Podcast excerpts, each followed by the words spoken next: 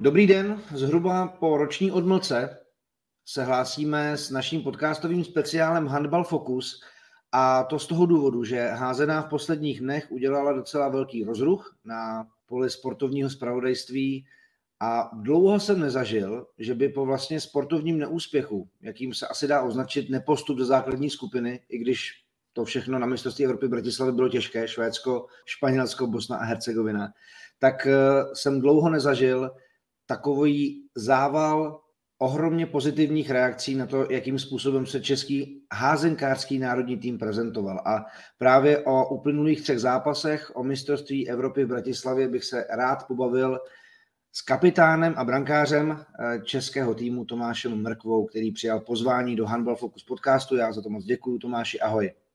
Ahoj Jirko, já zdravím všechny fanoušky, všechny posluchače Handball Podcastu a rád za pozvání děkuju.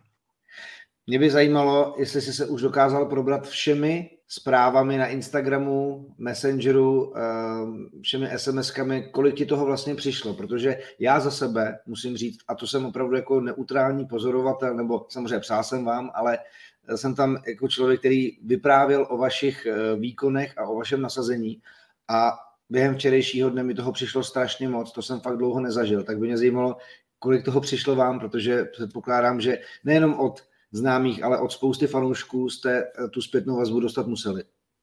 Máš pravdu, samozřejmě bych chtěl poděkovat za perfektní profesionální práci, kterou si vedl. Dostal jsem taky hodně zpráv o tom, že komentář ČT Sport byl naprosto dokonalý a vynikající, takže z naší strany taky jedno velké dík. K tvému dotazu, samozřejmě těch zpráv bylo nespočetně.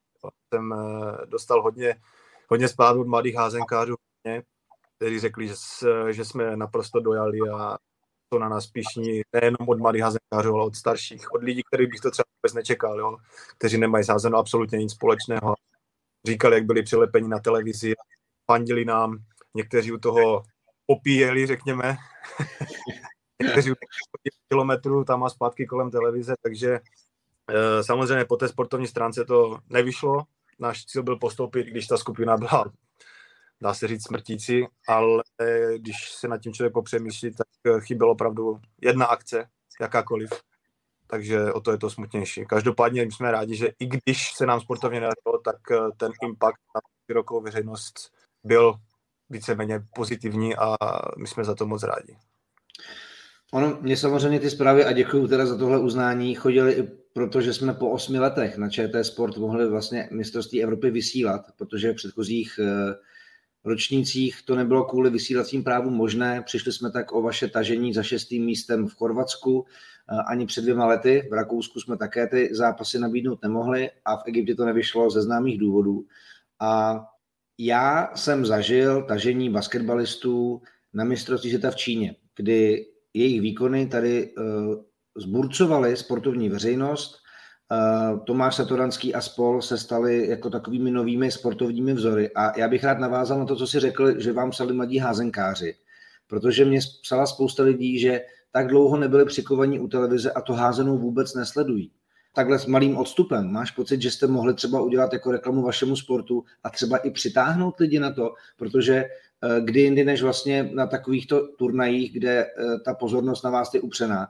A v těch přenosech fakt bylo vidět, jak ten tým společně žije. Bylo vidět, že jste do toho dali úplně všechno, jezdili jste v úvozovkách po zadku, padali jste na ústa a i když to nevyšlo, tak v podstatě je slyšet, jestli jsou někde nějaké negativní komentáře, tak jich je prostě úplně jako ždibíček.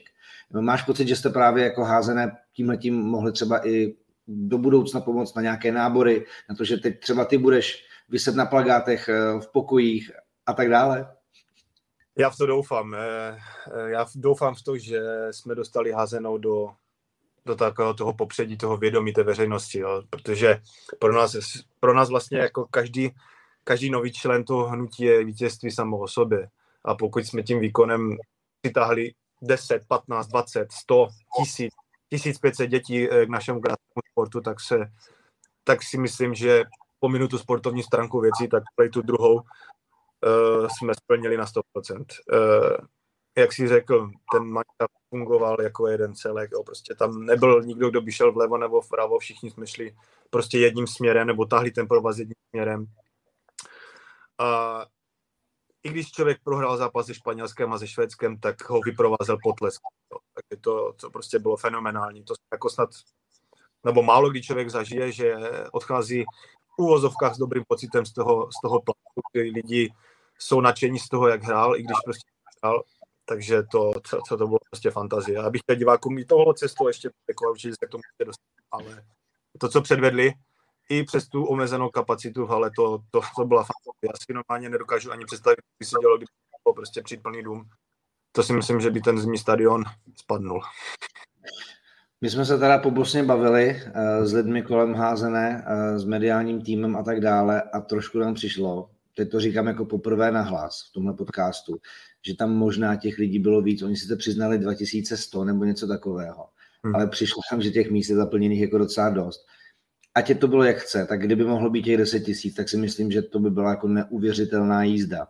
Ale i tak, jako klobouk dolů před tím, co čeští fanoušci předvedli v Bratislavě a to semknutí, vlastně, které já znám, nebo my známe z těch kvalifikací, kdy prostě vy těch zápasů doma tolik nehrajete vlastně během roku, což je taky specifikum, že jo? Protože když je evropská kvalifikace, hrajete doma 3, když je svět, tak hrajete doma prostě jeden z těch 2 zápasů a možná pak nějaká příprava. A fanoušci se na to hrozně těší a tohle se podle mě strašně užili. Mě by zajímalo, a teď se dostávám do pozice, já už můžu srovnávat trošičku za tu dobu, co jsem jako tady u mikrofonu. A byl jsem třeba s váma v Herningu v Dánsku 2014, před 8 lety, kde ještě hrál Filipícha, kde byl Alois Mráz, kde tady byli lidi, kteří už teď trénují a už tehdy byli osobnostmi Bundeslize. A my těch hráčů, kteří jako hrají prim, tebe čeká teď přestup do Kielu.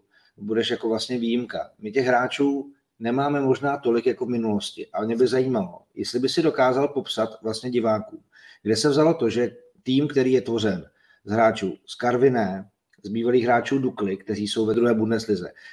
Jsme trošku tak jako roztříštění po Evropě, tu Maďarsko, tu Rumunsko, nikdo ale samozřejmě v žádném extra velkou klubu typu, že Barcelona, Real, nebo že třeba prostě Kiel, Flensburg.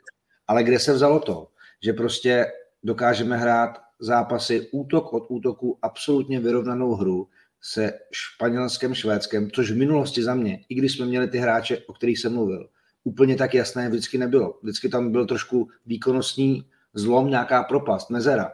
Pamatuju si Katar, pamatuju si níž, i to Dánsko 2014 bylo jasně vidět, že prostě jsou úplně jinde. A teď vy s těmihle týmy můžete hrát vyrovnaně. Kde se to vzalo? V čem najednou ta házená a ten typ a to složení týmu to dává, že prostě to umíte s nimi hrát takhle vyrovnaně? Docela těžká otázka, jako abych to úplně nerad srovnal. No, byla dlouhá, jsem si toho vědom, ale zkus to. já to pokusím, jako. Těžko srovnávat ty manšafty tím složením. Samozřejmě před 8 lety tam byli kluci z top manšaftů. Dneska jsme tam kluci, dá se říct, jsme se pozbírali někde venku na hřišti, jo. Když to srovnám takhle. Rozumíš, jo? Jo, dobře, fajn. To výběru bych asi takhle mohli nazvat. Já jsem to teďka řekl už v rozhovoru pro ČT. Před nějakými 7 nebo 6, 7 lety se nastavili jasná pravidla uvnitř manšaftu. Ty samozřejmě teďka popisovat nebudu, to je věc interní. Jasně. A ty pravidla prostě s tím postupem doby si všichni prostě vzali za své. To znamená, že když přijde někdo nový, nebo mladý, jak to nazvat, tak okamžitě se s tím stotožní. A ono potom to, jak to funguje, řekněme, v kabině, takhle to můžu nazvat, jak to funguje uvnitř manšaftu, se okamžitě automaticky projeví na hřišti. Když pominu teďka ty taktické věci, že jo, tak to už je věc trenéra, nebo prostě těch, co nás připravujou, ale pokud ten manšaft funguje jako celek, jako manšaft, prostě jako jeden, tak se to automaticky projeví. Tam se prostě ten rozdíl té kvality se podle mě, nebo za mě tímhle prostě dá odmazat.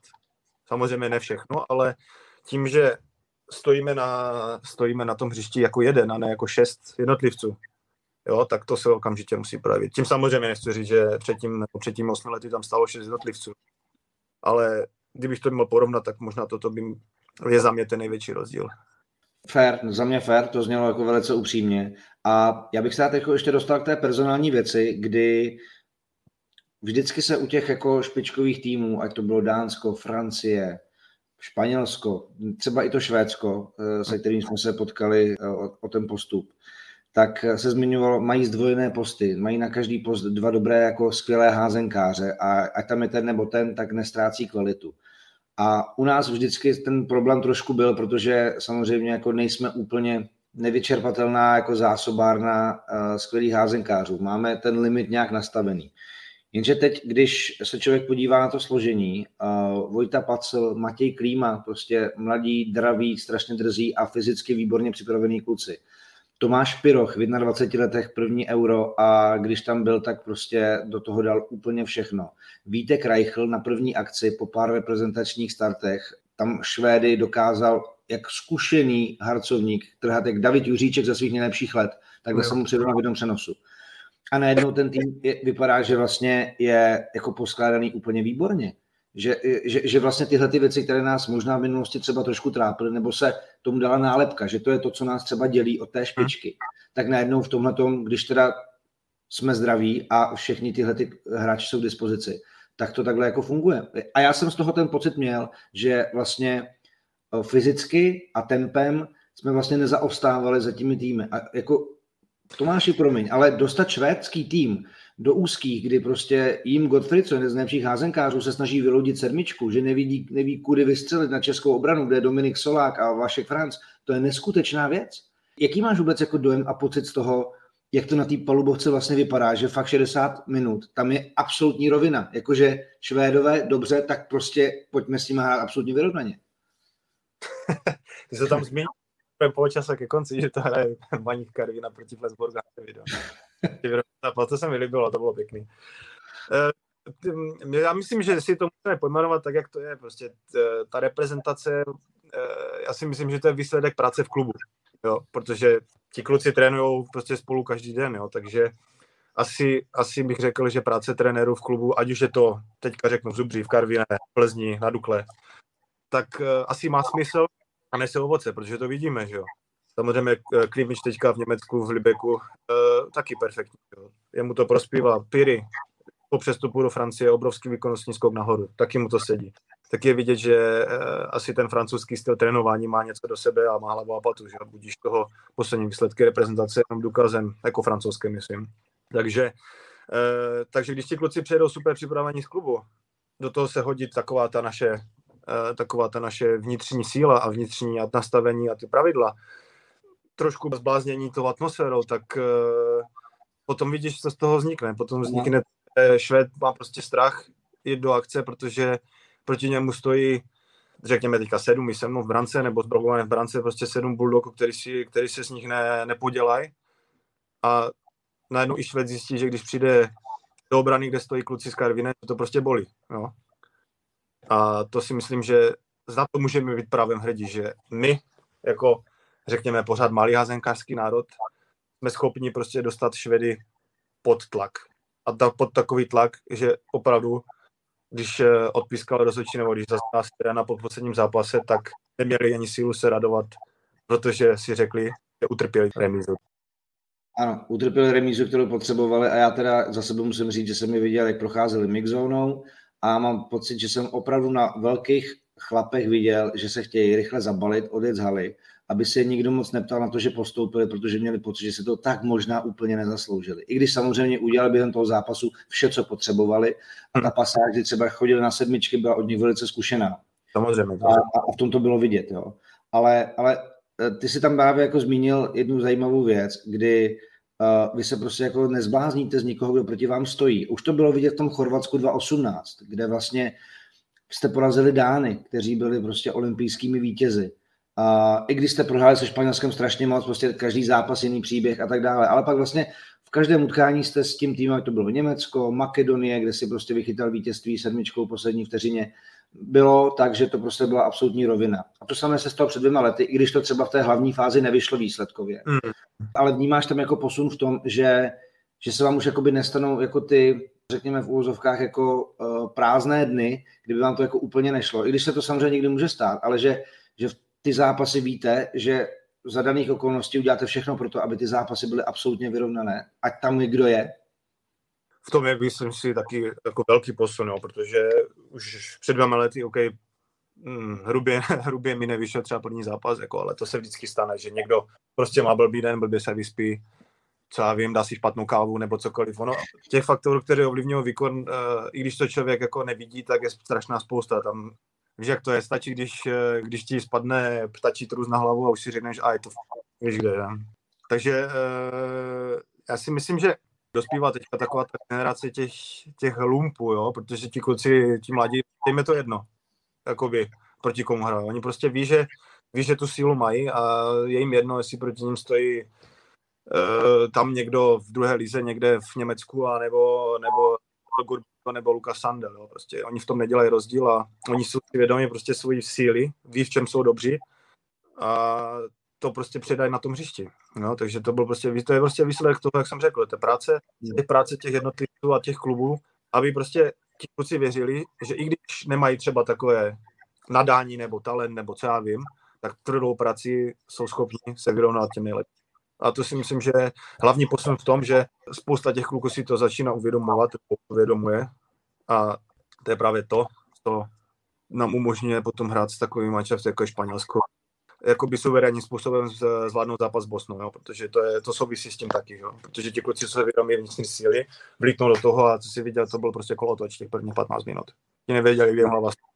Jo, ty opravdu byl jak na kolotoči a mluvil o tom i Ondra Zdráhala, před 4 lety nejlepší střelec Eura, teď už předseda Českého svazu, že ono je důležité i vlastně zvládnout tu roli favorita, kterou jste vlastně jako měli, i když to jako nebyl úplně. Samozřejmě výsledek je nějaký, ale jako ten zápas byl dlouho vyrovnaný a prostě Bosna se držela a nebylo to snadné, abyste vlastně tu úlohu zvládli a to vedení jste vlastně pořád jako drželi. Mně ještě napadla jenom jedna věc, když jsme se bavili, nebo když jsi zmiňoval jako švédské hráče, tak vlastně proti klukům stáli jedni z nejlepších brankářů na světě. Jo. Burič, Flensburg, Vargas, Barcelona a András Palička. Za dobu, co teda sházenou sleduju, přiznám se samozřejmě, ne všechny zápasy Švédska na všech turnajích jsem viděl. Ale třeba loni v Egyptě prostě András byl jedním ze základních pilířů jejich stříbrného tažení. Třeba co udělal v semifinále, byl neskutečný. Ale on měl asi 3 zákroky za celý zápas. Jako on se do toho utkání nedostal. Švédové i vystřídali a ty kluci si ani s tímhletím dám, ale hlavu mi přišlo. Jako. Tomáš Babák letěl úplně bez respektu. Jako, úplně. To je to, jak jsem ti to říkal, s tím souvisí. Ti kluci prostě si vědomí svoji síly a jim je jedno, jestli tam stojí Pepa Hovorka nebo Brejka. Takže já si myslím, že za mě, že to je dobře, protože proč jako bych měl mít strach z někoho, nebo proč bych měl mít strach z jména, pořád je to jenom člověk, jo. Pořád to není stroj, který mě třeba teďka napadá takový ten penaltostroj, kdy tam stojí ten robot v brance a ty mu prostě nedáš góla, jo. Takový ten fotbalový. Ne, já jsem se zase vzpomněl na toho robota, co jsem viděl v Tokiu na olympiádě, co házel 6 jako trestní hody a vlastně vždycky jako dál. A to byl fakt robot. Ale tam ještě nejsme, že jo? Tam ještě nejsme. Já doufám, že nikde nebudeme, jo, protože tak házené jako roboty, tak to můžeme zabalit. Jasně, tam to, jako to nechceme nikdo. Ale i k tobě pojďme. Jako, ty samozřejmě si skromně říkal, že brankář je tam od toho, aby něco chytil, ale ty si v každém utkání měl prostě jako takový ty nadstandardní zákroky. Chápeš, jako něco ze 6 z proskoků proti Makedovi, jednomu z nejlepších jako hráčů Španělů, si prostě hned otrávil zápas tím, že se ho vychytal. Bosna se taky nemohla chytit kvůli tým zákrokům a proti Švédům se nás taky vlastně jako držel. Jak jsi vnímal to, jak ti to vlastně, nechci říct jako jde, ale protože samozřejmě jsi tam o toho, abys to chytil, to já chápu, že to tak bereš, ale že to vlastně je jako díl toho, aby ten tým samozřejmě mohl hrát vyrovně, tak předpokladem je, že ty musíš pár extra zákroků navíc jako udělat, což trošku možná je tlak, ale ty jsi vlastně nebyl jako nikdy na tom turnaji zatím v pozici, kdyby jsi jako na tom byl nějak jako špatně, že naopak si většinou měl navrch nějaký přišel brzký zákrok, dobrý, jako je třeba tohleto věc, která tě jako do toho dostane, že prostě si udáš jeden ten dobrý zákrok na úvod a pak už čekáš, co jako přijde. Já bych nejdřív zmínil, já už jsem to říkal, myslím, že jsme se spolu o tom bavili, my jsme tam přišli na první trénink, já jsem absolutně nevěděl, jak to vevnitř vypadá, jo. Tak jsme tam lezli do té haly, říkám, ty, to je krásný tady. A než jsme začali a člověk, jakoby, ona každá ta hala, to je jedno, jestli to je v Kielu, v Solingenu, teďka v Bratislavě, má prostě takovou svoji auru, nebo něco takového. Genius loci se tomu říká občas, že? Genius loci. No, vlastně. A já jsem se tam okamžitě cítil prostě skvěle. Ona, jak je to přesně, tam je modrá barva, padí to do očí, led světla úplně ideální, krásné všechno, jo, takže už i ten trénink prostě vypadal, tady je to pěkný, fakt je to dobrý, no a potom už, jak to začne tak za sebe zapadat, to soukolí samozřejmě. Teďka začali jsme zápas, měli jsme na španělskou taktiku, že křídla si nezahrajou, takže bylo jasné, že bude hodně proskoků mezi 1, 2 nebo 5, 6. Takže já jsem si prostě podíval, jak to tam vypadá, že jo.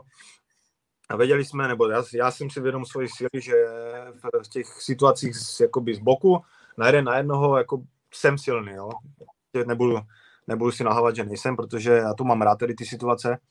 A myslím si, že můžeme být rádi, že prostě mi ten zápas v tomhle sednul, protože ty situace z těch bloků, já nevím, jestli jsem z těch 15 střel chytl třeba 10, což je jako fantastické číslo. Plus do toho se přidali kluci na středu, že my jsme věděli, že Španěli nechcou střelit z dálky, jo? Že to jsou prostě hračičky a budou si to tam čudlat, dokud někdo neproskočí, anebo bude volný pivot. Jo? Takže ta taktika naše se, řekněme, dařila plnit celých 60 minut. Samozřejmě i v tom zápase tam byl nějaký lacený gól, který jsem si potom třeba později vyčítal, jo. Ale celkově prostě, když se cítí dobře, ta hala má prostě tu dobrou auru a ještě mu vyjde pár prvních zákroků, tak potom to může vypadat tak, jak to vypadalo.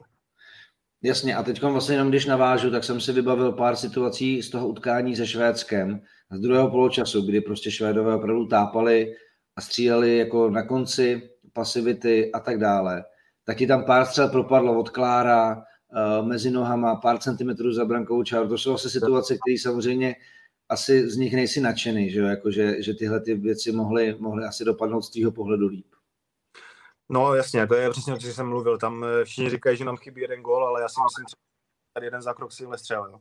Protože ta Klárová střela do prostředí. OK, bylo tam prostě 5 lidí, já jsem to neviděl, ale to mi neomlouvá. To byla prostě střela, kterou jsem měl možná do 2, jo? Že to prostě bylo do prostředí. Bohužel se nestalo, potom ten postřel Sandela, to už bylo tak znouze. Trefil mě to do obou noh asi 4krát a pak to propadlo za bránu. Jak jsem řekl, to štěstíčko se k nám někdy taky musí postavit čelem. No. Já doufám, že tenhle turnaj nebyl ten vrchol, čeho my jsme jako manča, protože ta spojková řada je, když pominu teďka Tomáše Baba, který je z něj nejstarší, tak to je průměr kolem 22 let, jo, nebo 23, řekněme. A ten vrchol, jestli přijde v 27, tak se máme ještě na co těšit, jo.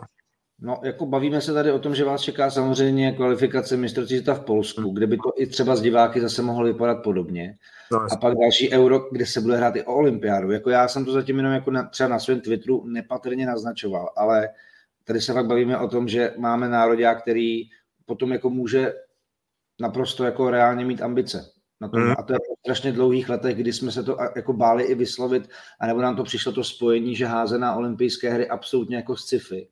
A tady je jako samozřejmě za konstelace, že to všechno jako bude, že jo, zdraví a tak dále. A když jsme se bavili o těch detailech, tak třeba jako rána Matěje Klímy do břevna, která se odrazí, takže z toho šedové dají trhák. Jo. To jsou pak, no, tam, to je ta situace toho sportovního štěstí asi v podstatě, že jo.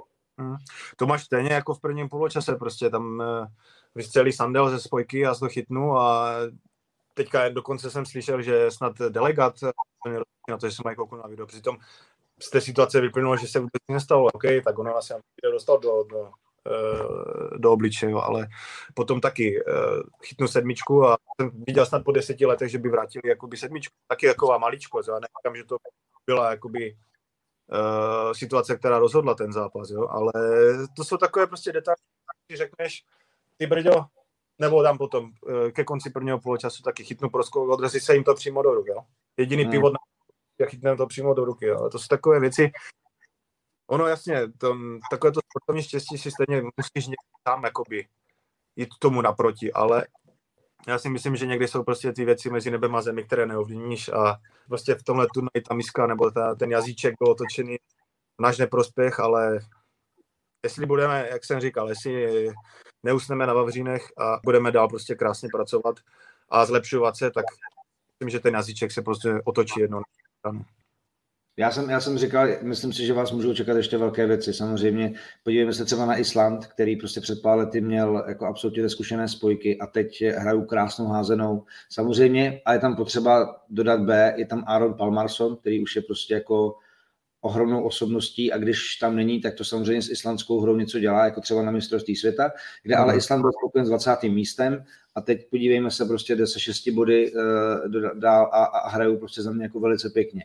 A myslím si, že vy jste jako podobný model tohodle. Takže jak se ti vlastně jako poslouchá, že jako lidi vás srovnávají, že říkají, ať se hokejisti podívají, jak se reprezentuje. Ono to v těch přenosech, a to málo kdy musím říct, jako je, ono to fakt je, bylo tolik záběrů na tu střídačku, tolik záběrů na to, jak tam prostě společně žijete, jo, to, jak vlastně jste hecovali i ty diváky v té hale po úspěšné akci nebo po úspěšném zákroku, to prostě se nestratí, ty lidi to vidí, tak by mě zajímalo, jak se to jako vnímá, takhle, protože házená opravdu strašně dlouho nic takového nezažila a abyste způsobili něco, co jako, fakt jako po sportovním neúspěchu, aby lidi říkali, tyjo, ale jako to byl zážitek, za A si to budu pamatovat a za B prostě ty kluci, jako nemůžu říct ani ně, protože tam nechali absolutně všechno, takhle se má reprezentovat. Jak se to jako vlastně poslouchá? Poslouchá se to hezky, samozřejmě teďka srovnávat, aby se nás vyčili hokejisti a fotbalisti, tak to já dělat nebudu. No jasně. Samozřejmě hezky se to poslouchá, ale to ne. Padně my jsme to chtěli takhle, jako jsme věděli, že možná nebudeme mít na ty manšafty jakoby kvalitativně, ale viděli jsme, že když tu dáme srdce a takový ten jeden tak všechny všichni za jednoho, že jsme se o tom bavili, že prostě ten rozdíl v té kvalitě se dá srovnat. To se prostě potvrdilo na 100%. My jsme věděli, že prostě střední blok máme kluky z České ligy, kteří nejsou prostě zvyklí hrát proti těmto manšaftům, ale věděli jsme, že když, nebo víme o tom, že Dominik Solák a Ivanca prostě, a když do toho dají srdce, že to tam budou mastit a že to prostě všechny bude bolet. A to se potvrdilo. Věděli jsme, že Klímič prostě má kvalitu. Věděli jsme Štanda, že Piroch, já bych takhle mohl jmenovat úplně všechny. Já bych mohl jmenovat všechny, ale my jsme tam nebyli jako banda jednotlivců, ale jako prostě banda zblázněných házenkářů, kteří chtěli prostě udělat úspěch. Málem se nám to sportovně povedlo, ale aspoň jsme udělali ten úspěch mimo palubovky. Já doufám, že tady toto nám pomůže prostě dostat házenou tam, kde že patří z historického hlediska. Prostě velmoc. Je to sice nějakých 10 let už, ale nikde není napsáno, že se to nemůže znova vrátit. Jo? A pokud tohle byl ten první malinký krok k tomu, aby to bylo tam zase, kde bychom si všichni přáli, aby to bylo, tak zaplať pámu za to. Takže dáš to jako ze své pozice kapitána, už trošku zkušenějšího, samozřejmě člena toho týmu, můžeš říct, že se to pokusíte vzít jako lekci, že i pro ty mladé kluky, kteří třeba zažili první turnaj, ať už to byl třeba Tomáš Piroch zmiňovaný, který za mě byl jako jedním z největších herních překvapení. Dominik Solák jako strašně důležitý člen obrany. Matěj Klíma taky vlastně na prvním euru a prostě absolutně bez bázně a hany. Takže i pro ty kluky to vlastně může být jako lekce a pokusíte se na to navázat dál. Teď samozřejmě ideálně postoupit na tu nejbližší další akci, teda mistrovství světa v Polsku. Samozřejmě, tím, že jsme vlastně aspoň uhráli to remízu, tak nás to posunulo do prvního koše. Tak doufám, že jak jsem mluvil o tom štěstí, tak nebudeme mít to klasické naše štěstí a nedostaneme toho největšího druhého, ale že se k nám třeba už i los otočí čelem a pošle nám tam někoho schudnějšího. Jo. Takže to je takový první dílčí krok. Samozřejmě, kdyby se povedlo postoupit, dal by si člověk v Polsku nejlíp třeba Bratislava, Katowice, kde to je prostě tak. To by byla pohádka. Pokud by to situace dovolila, bylo tam prostě plno. Všichni víme, jak to může dopadnout, že jo. Samozřejmě já jsem strašně rád za to, že ten turnaj se povedl těm mladým klukům tak, jak se povedlo, jo. Třeba jim to otevřelo teďka dveře do Evropy, aby zjistili, že prostě v tom zahraničí se dá ještě jakoby dál posouvat herně, jo. Já myslím, že takhle to vnitřním nastavením a těma pravidlama už, neříkám, že jsme dosáhli vrcholu, to na velice vysokém standardu a každý, kdo k tomu přijde nově, už teďka byl Lukáš Mořkovský, mě tak na matku napadl jako nový, tak prostě okamžitě to vzal za své a začlenil se do toho, takže tady tohle to funguje prostě na velice vysoké úrovni a tom si myslím, že bychom mohli srovnávat i s těmi největšími světovými velmocemi. A k tomu hernímu, to bychom mohli se o tom bavit ještě dlouho a pořád dokola, jo. Ale já doufám, že to, čeho jsme dosáhli, aspoň mimo hřiště, bude mít jakoby super dopad na celé to hnutí. Jsme vyhráli jen jedno. Tenkáře, tak je to pořád úspěch. Jako musím říct, že taky i po těch letech různých žebomyších válek v rámci házenkářského hnutí, tak by bylo fajn, kdyby se táhlo za jeden pro vás a vy jste vlastně byli tím jako společným jmenovatelem, že vlastně ať už jsme odtud nebo odtud, ať máme ten nebo ten názor, tak hlavně chceme vidět, že ten hlavní produkt, což je reprezentace, ať už mužská nebo ženská, tak na velkých akcích jako dělá dobré jméno a vlastně o to nám všem jako jde. A mělo být vlastně, ať už je to, a to se právě změnilo, začíná to prací v klubech, jsou to centra mládeže a tak dále, tyhle ty jako věci, které vlastně celý ten řetězec dávají jako do pohybu. Mám poslední dvě otázky. Ta první mě zajímá, jestli ti psal Filipích, jak se na tebe těší teď v Kielu, po tom, co tě jako viděli. Jo, psal mi zprávu. Myslím, že to bylo po Bosně a že nám gratuluje, že to je super a že nám pořád drží palce. To je super. A poslední věc, a to je jenom jakoby tvůj názor vlastně na zbytek eura. Vy jste se mohli potkat s Německem, Rakouskem, jo, Ruskem a tak dále. Což i tak podle mě by to byla docela hratelná skupina, co se týká jako dalších jako vyhlídek. A Maďaři včera skončili v základní fázi, postavili si 20 000 halu a teď už jako to tam nebudou moc dohrát, takže pro mě asi zklamání. Jak to vidíš dál? Myslíš si, že to jako bude tradiční záležitost Dánsko, Francie, nebo že tam někdo může jako nakouknout, jako třeba ten zmiňovaný Island, který mi přijde jako hrozně zajímavý. Asi si neměl moc času to jako nějakým způsobem možná vnímat, asi jste byli soustředěni na sebe, ale i tak určitě víš, jak to euro teď jako rozehraný je. A když teda covid dovolí, což je samozřejmě další stránka, protože každý den nějaký případ, vy jste se toho báli, pane bože, to je strašná doba v tomhletom, jo? Tak když to covid dovolí a dohraje se to tak, jak vidíš, vlastně jako to rozehraný a rozložený, pro koho by to mělo být letos? Ty jsi to zmínil, jako, myslím, že největším hráčem teďka na světě, jako nikde neví, kdo bude mít pozitivní případ a je to takové na prdu. Pokud všechno zůstane teďka, nic se nebude, dál přibývat, se sebou vracet, tak z té naší hlavní skupiny tam je Španělsko, Švédsko, a Německo, Polsko, že? Mm-hmm. Tak tam bych viděl favorita na postup do finále. Jo, asi ty taky. Potom myslím, že by to mohl být trojboj mezi Ruskem, Norskem a Německem. Mm-hmm. A v té druhé skupině tam to bude zajímavé, ale nevidím to na nějaké velké překvapení. Francouzi hrajou výborně, Dáni hrajou taky to, co potřebovalo zatím. A pak k ním tam jako já si myslím, že to nebude žádný turnaj překvapení. Pro mě bylo velkým překvapením, že Maďaři nepostoupili, protože to podle mě bude velký, můžu říct, průser. Můžeš. Podcast dovoluje určitě, jako máme ty mantinely trošku širší. Takže to byl velký průser, že Maďaři potom, co do toho napumpovali, Francii nepostoupili. A já sám osobně jsem myslel, že to bude černý kůň, že prostě tam všechno pomůže a samozřejmě taky jsou to velice kvalitní hráči, ale asi je to na druhou stranu svázalo prostě a nebyli schopni podat ty výkony, které oni si asi sami představovali. Jo. Teďka si dívej, Holanděni byli poprvé v historii, Černá Hora byla poprvé v historii. To už podle mě jsou velká překvapení, ale myslím si, že v tom semifinále bude to si. Jasně, já se omlouvám, já jsem řekl Rakušany, ale myslel jsem Poláky. No, a právě ti mají jako zajímavou generaci a příští rok na domácí mistrovství světa by to pro ně jako mělo, a podobně jako pro Maďary teď, nějakým způsobem být jako zajímavé. Takže jako od těch jsem, na ty jsem zvědav já za sebe teda. Uvidíme. Jasně. Tomáši, já ti moc díky za čas, který jsi věnoval Handball Focus podcastu, který jsme nabídli po roce našim sportovním fanouškům i za všechny. Ještě moc díky za zážitky, které jste nám se spoluhráči připravili v rámci mistrovství Evropy. Díky moc. Já ti děkuji za pozvání, zdravím všechny, moc děkujeme za podporu ještě jednou a budeme se těšit snad v lepších časech. Ano, čeká nás kvalifikace mistrovství světa, takže doufejme v dobrý los a v to, že zase na velké akci za pár měsíců uvidíme český tým, který snad naváže na to, jakou práci tady započal. Takže Tomáš Mrkva, Handball Focus podcast, díky, že jste poslouchali, mějte se hezky, pěkný den.